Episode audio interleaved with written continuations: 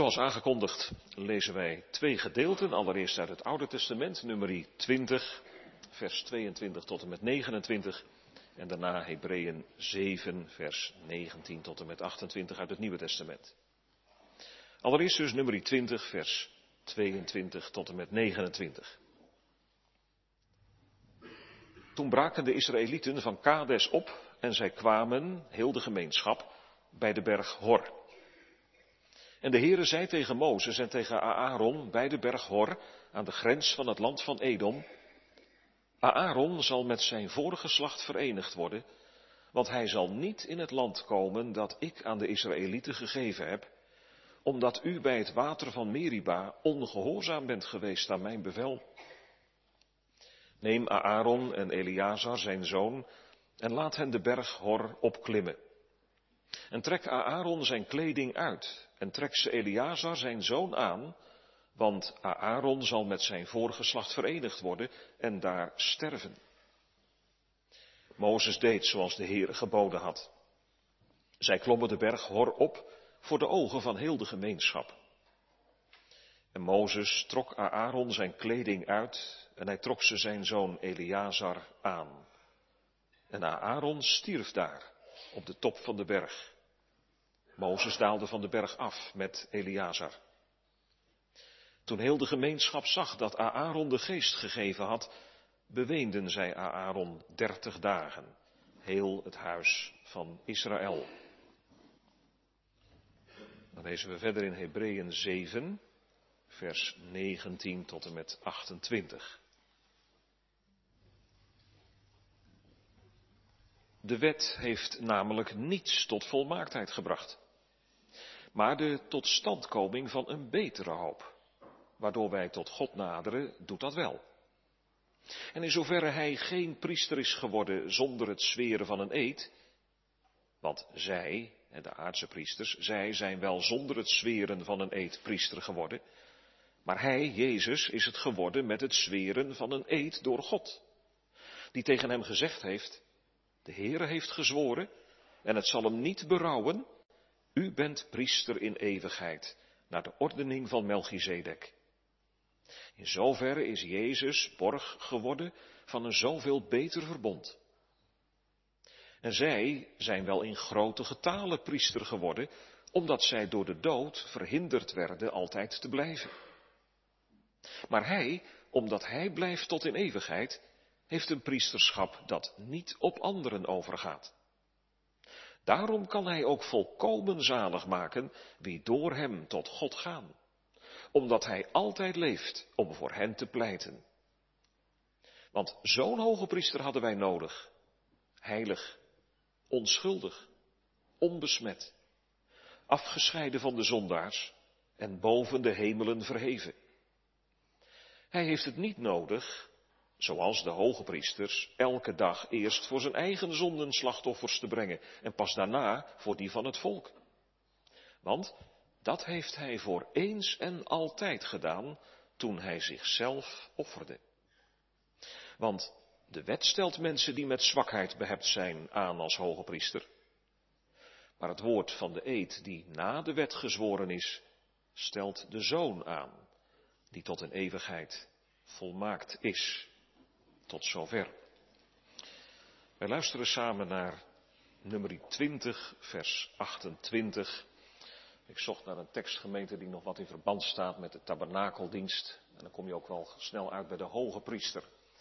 Het gaat over het sterven van de hoge priester. Nummer 20, vers 28. En Mozes trok Aaron zijn kleding uit. Maar hij trok ze zijn zoon Eleazar aan.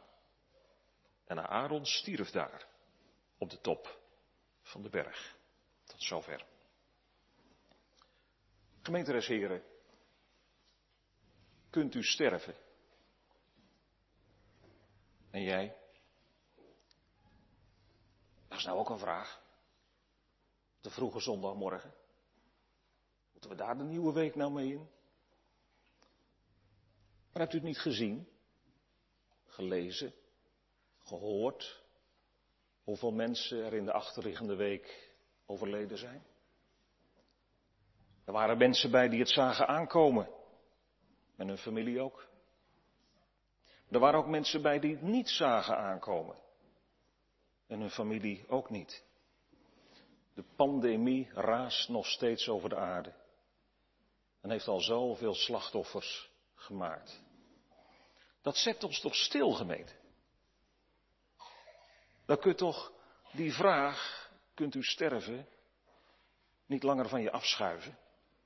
Dan moet je toch jezelf de vraag stellen, als ik nou ook eens geraakt word en op de IC terechtkom, als ik eens sterven moet, kan het dan?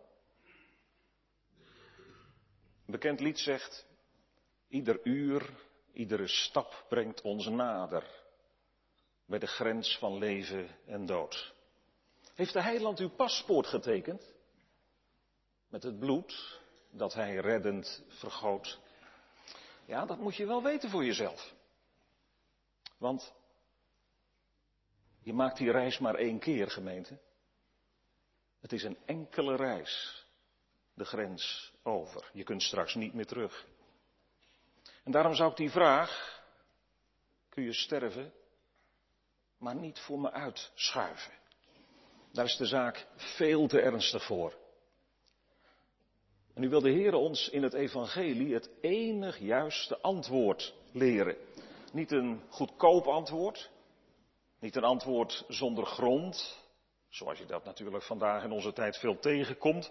Ik vind dat mijn leven voltooid is. En dat ik wel kan gaan. Of, natuurlijk kan ik wel sterven.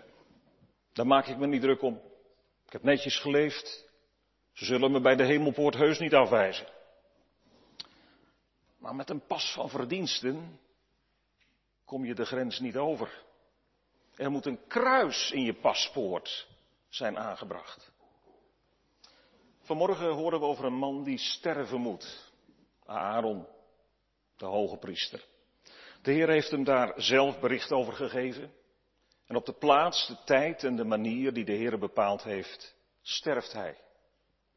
En zo vatten we de boodschap van vanmorgen samen. Aaron sterft.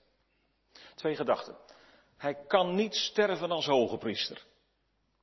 En in de tweede plaats, hij hoeft niet te sterven zonder hoge priester. Dus Aaron sterft. Hij kan niet sterven als hoge priester. Hij hoeft niet te sterven zonder hoge priester. Jongens en meisjes, het volk Israël is in de woestijn. Al heel wat jaren maken ze de tocht naar het land dat de Heer beloofd heeft, Canaan. Ze zijn langs het land Edom getrokken, want de Edomieten wilden niet dat ze door hun land zouden trekken. En nu zijn ze aangekomen bij de berg Hor, die ligt ergens in het noorden van Edom op het grensgebied met Canaan. Dat is de berg waarop Aaron zal moeten gaan sterven. Je hebt vanaf die berg een prachtig vergezicht, een panorama over het beloofde land. En waarschijnlijk heeft ook Aaron, voordat hij ging sterven, vanaf die bergen een indruk gekregen van het beloofde land. Het is dus een bijzondere plaats, die berg Hor. Maar het is ook een bijzondere tijd waarop hij zal gaan sterven. We lezen in nummer 33 dat Aaron stierf in het veertigste jaar na de uittocht van de Israëlieten uit het land Egypte. En nu ben ik benieuwd of er een van onze jongens en meisjes weet hoe lang die reis door de woestijn geduurd heeft van het volk Israël. Hoe lang duurde dat? Veertig jaar, precies. Op dat moment, hier bij de berg Hor, zijn ze er dus bijna.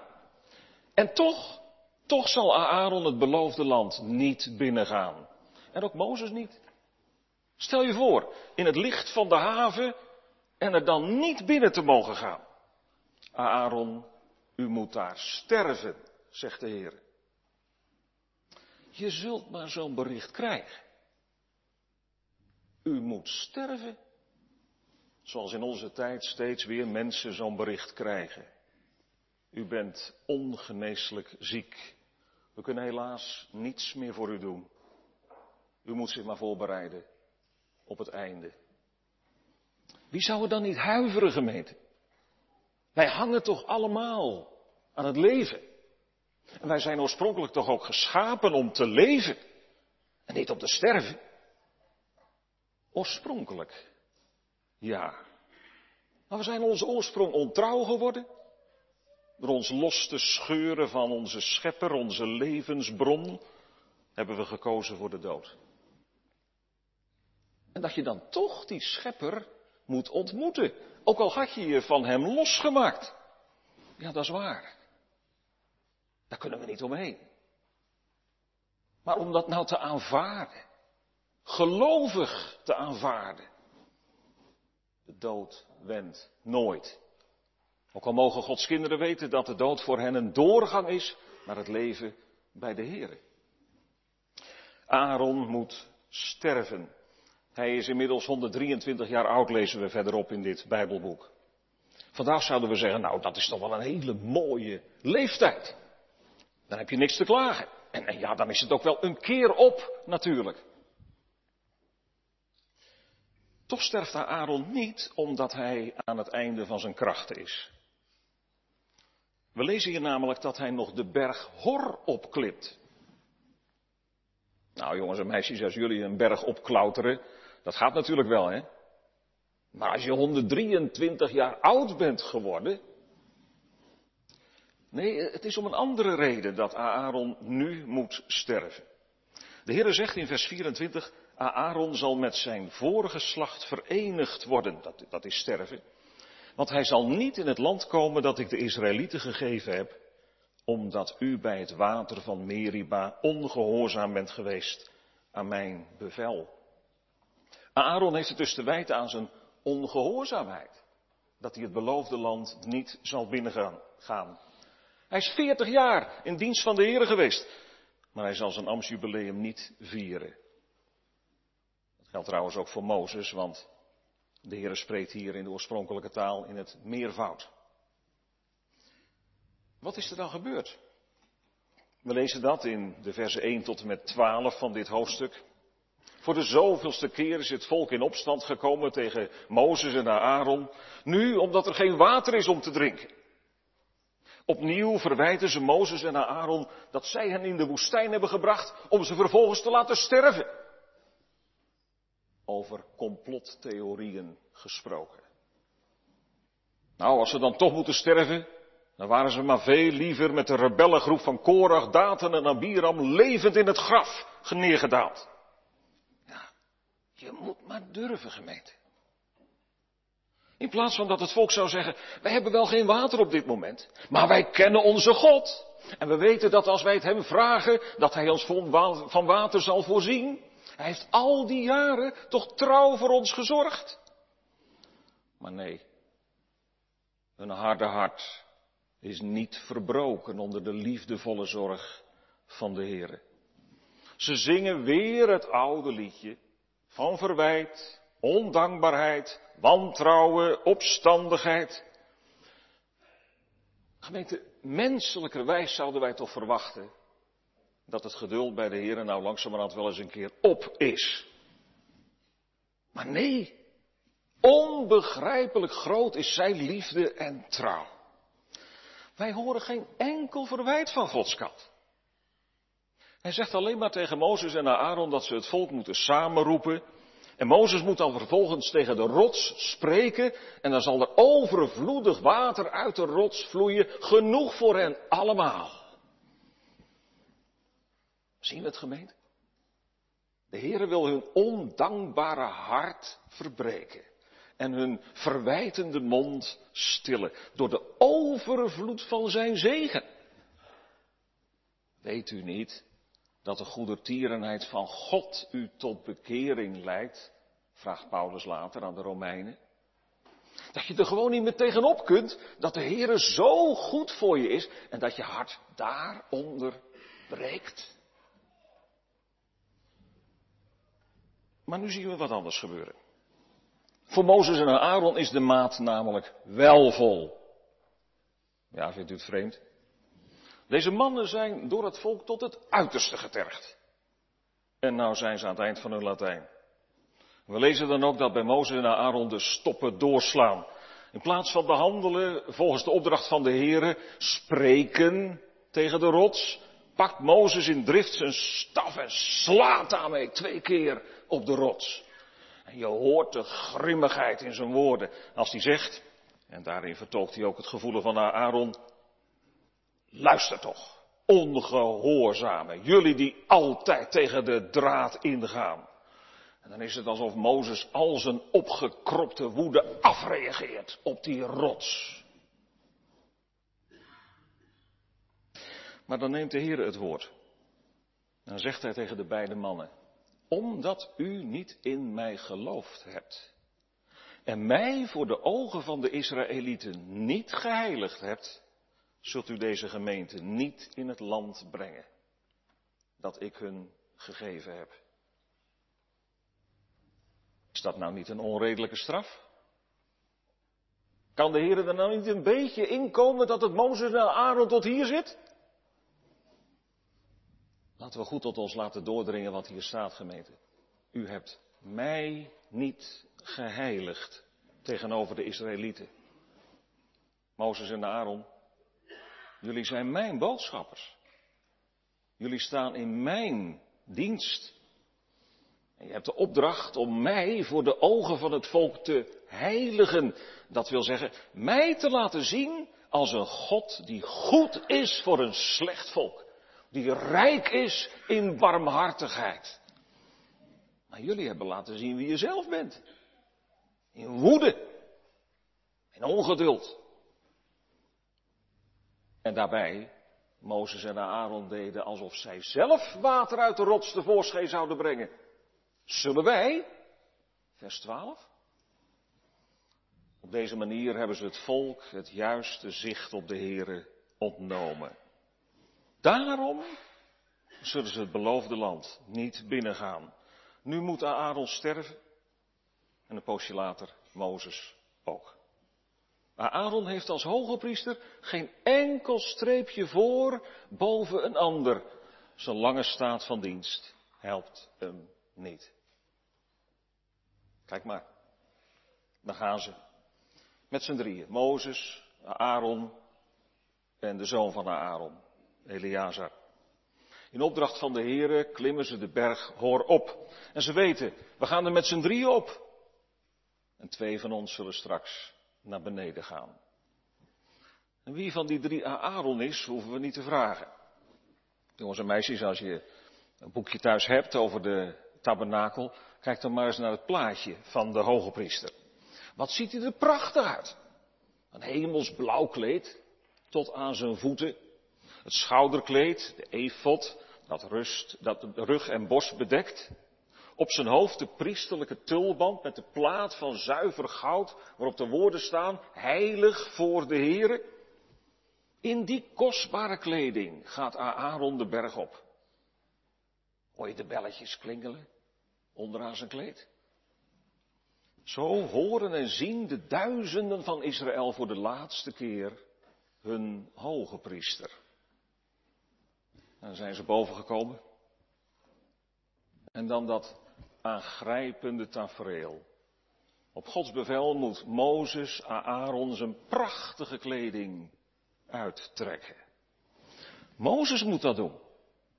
Omdat hij niet alleen maar de wet ontvangen heeft, maar ook de wet moet handhaven. En die wet vraagt dat het vonnis van de wet wordt uitgevoerd. Wie Gods wet overtreedt moet sterven.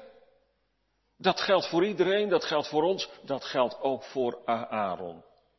En daar helpt geen prachtig hoge priesterlijk gewaad tegen. Alles moet Mozes hem uittrekken. Eerst de tulband, dan de efot, dan de, met die twaalf schitterende edelstenen, waar de namen van de twaalf stammen op geschreven staan. Ten slotte de prachtige mantel, zelfs het onderkleed. Alles. Nou gemeente, ziet u voor u? Die oude gerimpelde man, zonder kleren aan. Wat blijft er van mij over? Als Gods wet mij oordeelt. Niks. Aaron moet sterven, maar niet in zijn waardigheid als hoge priester. Hij zal sterven als een naakte, schamele zondaar. Wat is dit een diepe les in verootmoediging, gemeente? De man die duizenden offers gebracht heeft. heeft zelf de Heere niets te bieden.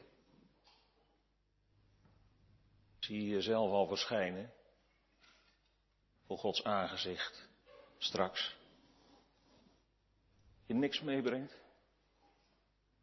Mijn zwarte pakje gaat uit. Mijn ambt geeft mij geen streepje voor. Uw zondagse jurk brengt u niet mee. Je dienen van God. Je ijver voor de kerk. Je inzet voor anderen. Je trouwe kerkgang. Je gebeden, je tranen over je zonden. Niets daarvan legt gewicht in de schaal voor de heilige God. Er zit geen enkele grond in om behouden te worden. Ik denk aan een oude man die op zijn sterfbed kwam te liggen. Hij had zijn leven lang trouw de Heer gediend. En weet, weet u wat hij zei? Hij heette Piet, die man. En hij zei, ik had gedacht dat Piet voor de windtocht naar de hemel zou gaan. Maar God heeft me alles afgenomen. Ik kan alleen maar op genade gaan. Gemeente, we moeten er helemaal aan. Voelt u het? En daar valt die mee. Dat is in lichamelijk opzicht al zo. Als je lichamelijk ontluisterd wordt, afgebroken wordt. Hele decorum verliest. Wat ingrijpend is dat. Je ziet het soms zo voor je, in een verpleeghuis. Dan denk ik wel eens, wat blijft er van een mens over? En dan denk ik ook wel eens, jongen, dat kan jouw voorland ook zijn. Geestelijk is dat ook zo gemeten. Geestelijk ook. En wie wil daar nou aan? Niemand. Ik ook niet. Maar het is zijn geest die het je gaat leren. Gelukkig maar, want anders kwam er niks van. Bij niemand van ons. Want zo vroom zijn we niet. Maar zijn geest leert het mij zien. Hij leert het mij zeggen.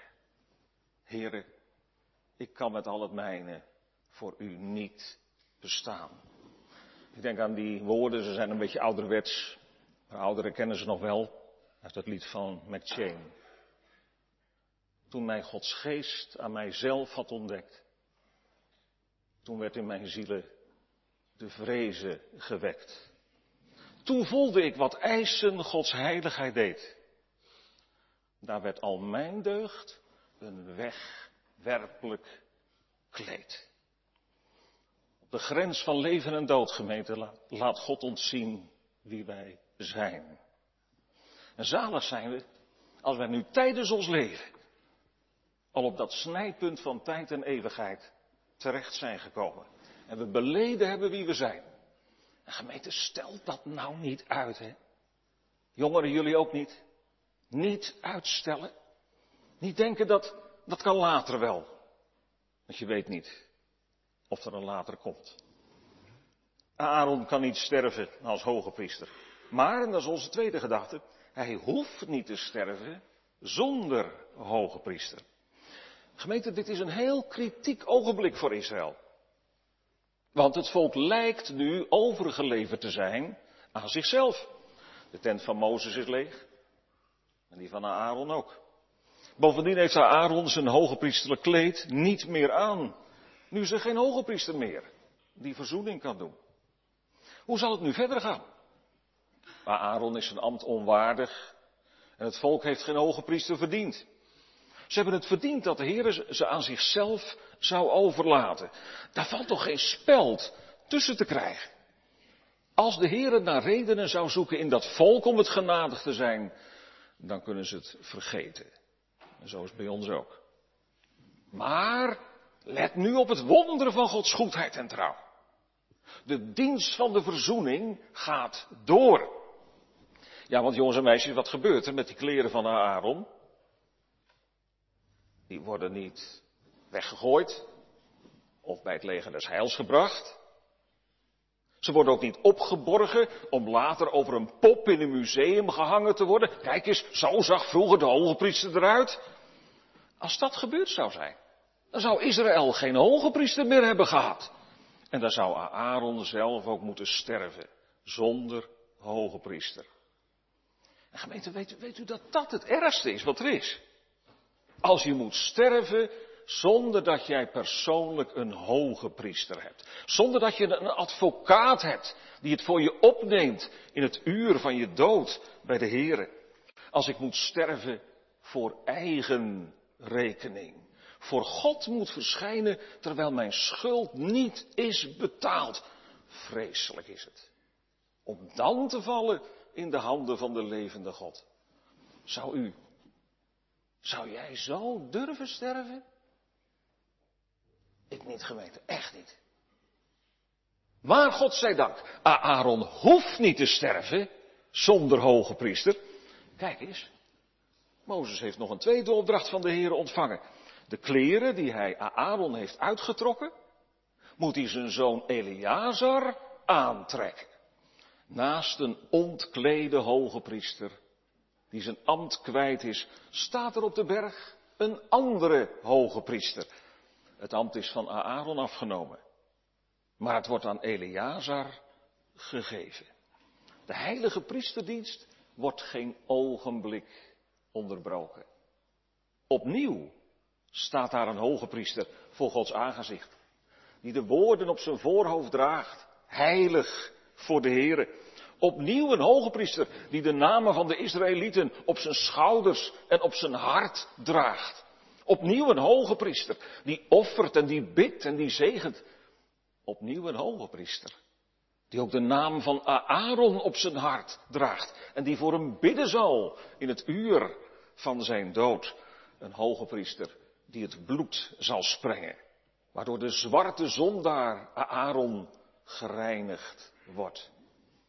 Ja, nu kan Aaron sterven. Hij mag op die hoge priester zien. En gemeente, u voelt het natuurlijk al lang aan. Die hoge priester die wijst heen. Naar de enige, naar de unieke hoge priester, Jezus Christus. Hij zou zijn bloed gaan storten als het volmaakte offer voor de zonden, als losprijs. Ook voor Aaron. De brief aan de Hebreeën, waaruit wij een gedeelte gelezen hebben, is vol van deze hoge priester. Hij is er. En hij is bereid om u, om jou, om mij zalig te maken, te behouden. Hij is bereid om u, naakte zondaar die niets heeft om voor God te bestaan, te bekleden met het kleed van zijn verdiensten. We hebben het gelezen. Hij kan volkomen zalig maken. Allen die door hem tot God gaan. Maar dat moet je dan ook wel doen, hè, gemeente. Ga dan ook echt naar hem toe als een naakte zondaar. Ga maar naar hem toe, want hij roept u zelf. U bent dus niet brutaal of vrijpostig als u naar hem toe gaat, dat u zou denken, ja mag ik wel naar hem toe gaan? Hij nodigt u zelf uit.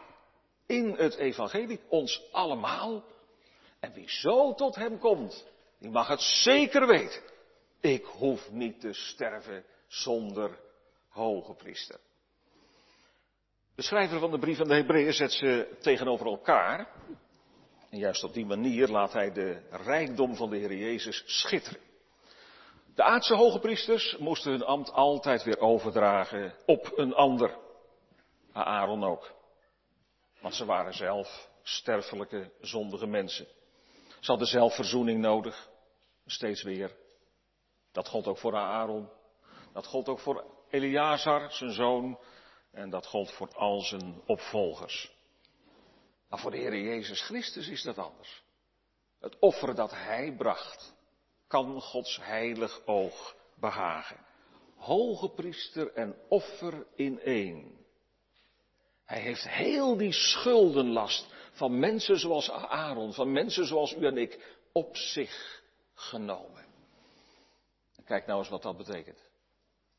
Dan richten we de blik vanaf de berghor naar de heuvel Golgotha. Kijk nou eens. hoe die hoge priester daar hangt.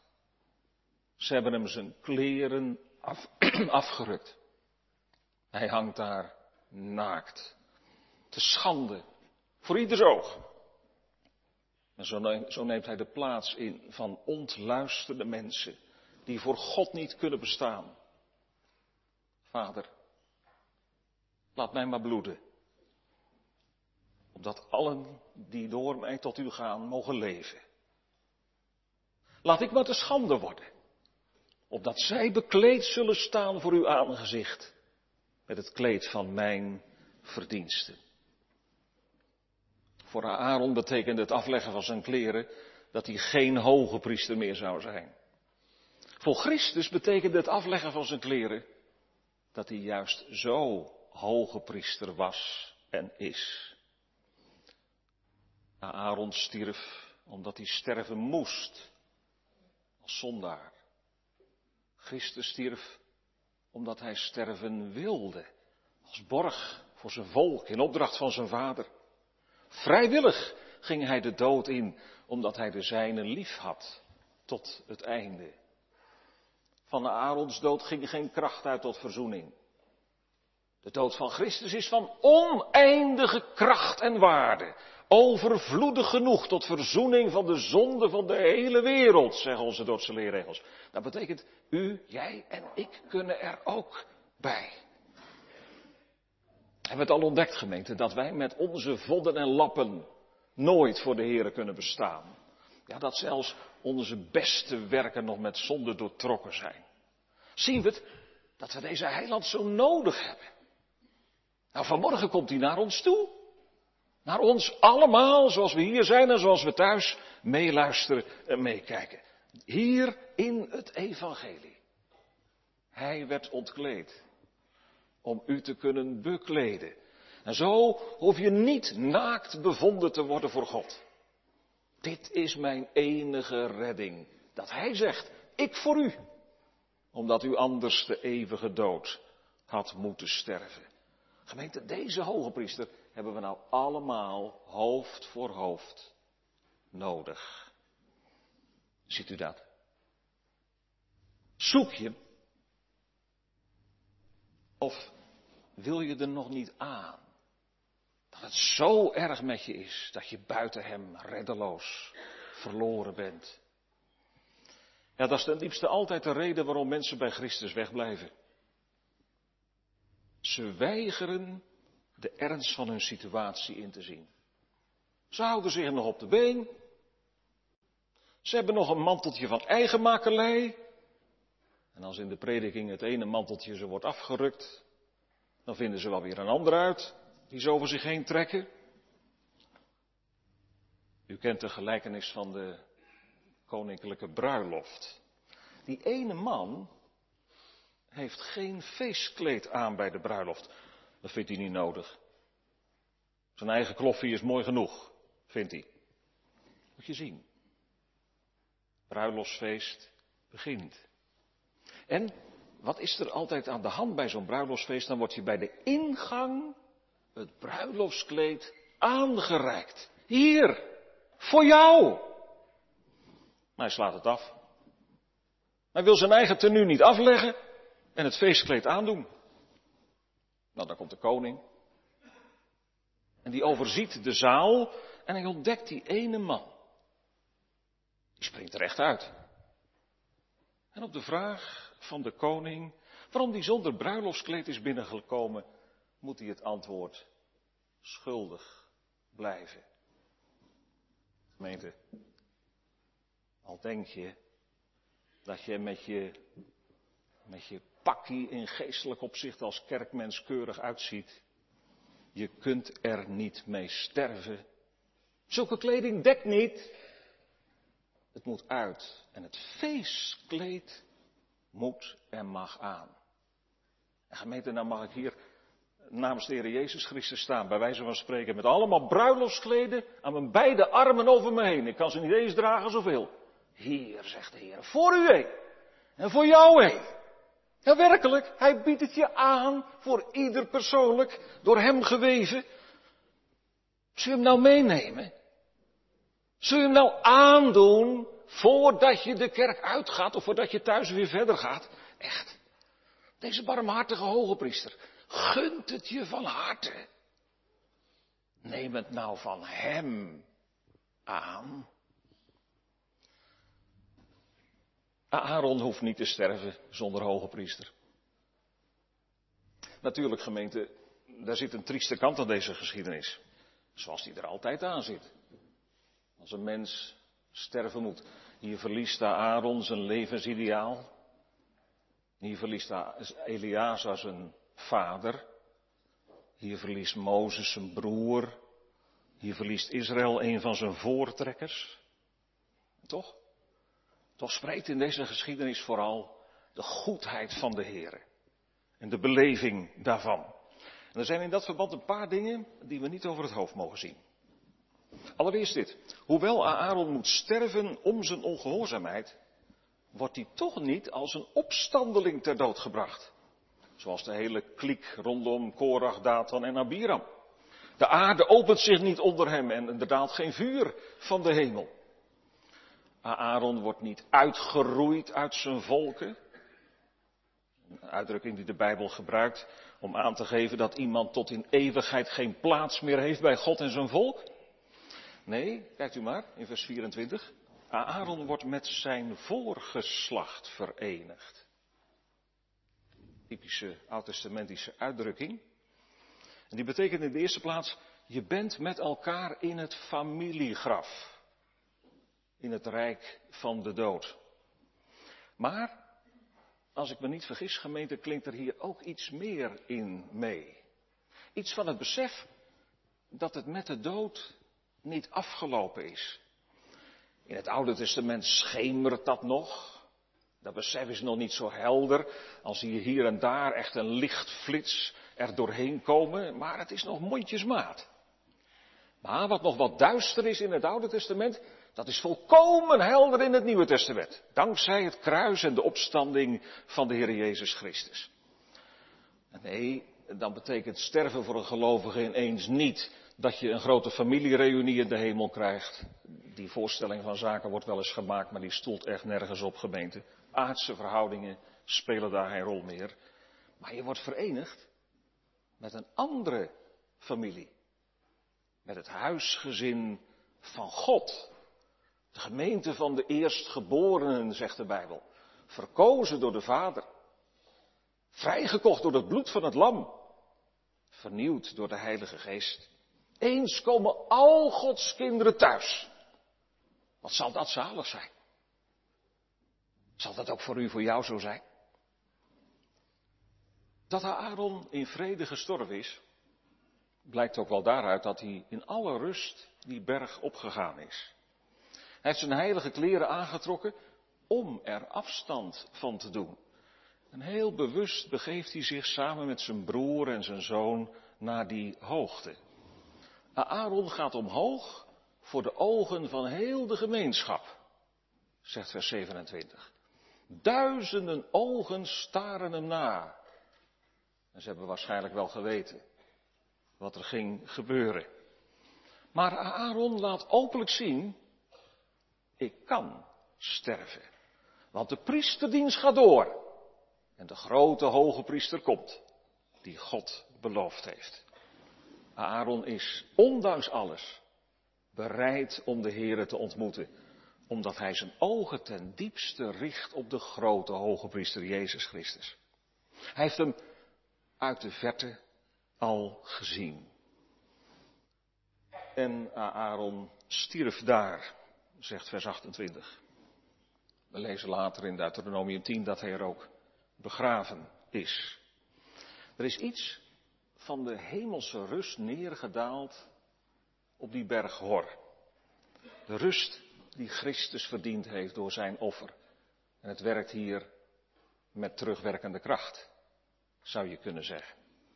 Aaron ging op tot Gods altaren. Gemeente, zo kun je leven. En zo kun je ook sterven. Met het oog van het geloof op de grote hoge priester, Jezus Christus. Zo alleen. maar zo ook zeker. Dan kun je de grens van leven en dood over. Ook als dat soms heel plotseling zou moeten. Dan bidt hij voor je. In het uur van je dood. Mag ik eens vragen? Weten wij van elkaar of we bereid zijn? Of moeten ze na uw dood maar gissen? Of u Christus wel kende? Met uw hart. Zijn wij voor elkaar een open boek? Nog één keer die vraag. Kunt u sterven? En jij? Jongen, meisje, jongere? Heb je de Heer Jezus nodig? Heb je hem lief? Weet u inmiddels aan het eind van deze preek het antwoord? Persoonlijk? Voor uzelf?